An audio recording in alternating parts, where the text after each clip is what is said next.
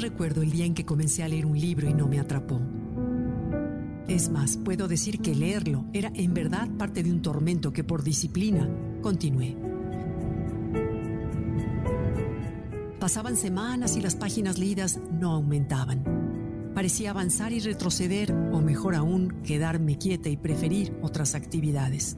Con ansia miraba los otros libros que me aguardaban y ya quería comenzar a leer, pero mis principios no me permitían abandonar la tediosa lectura.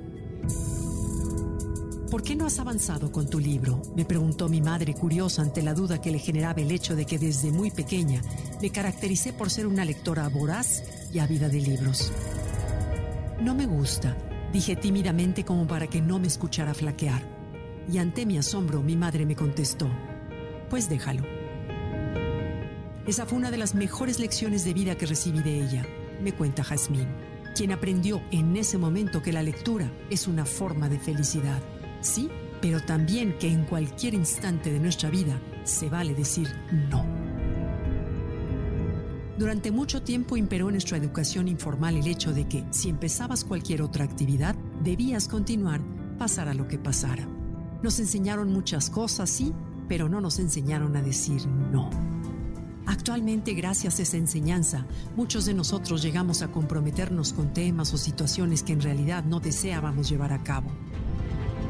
Simone Ariane Biles es una gimnasta artística estadounidense.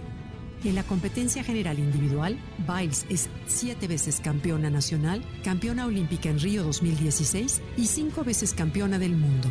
La única gimnasta que lo ha conseguido tres veces de forma consecutiva.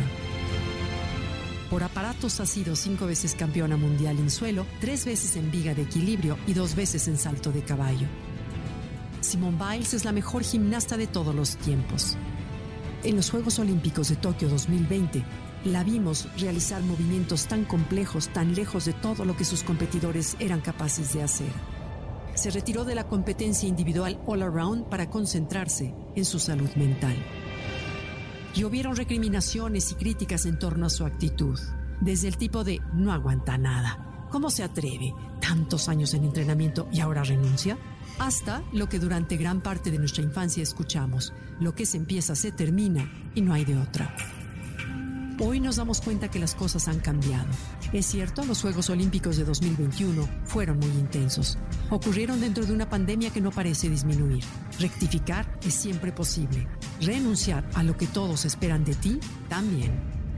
En los Juegos Olímpicos Tokio 2020 pudimos ver atletas mucho más conscientes, sensibles y firmes en sus decisiones. Vimos empatía, solidaridad y fuerza.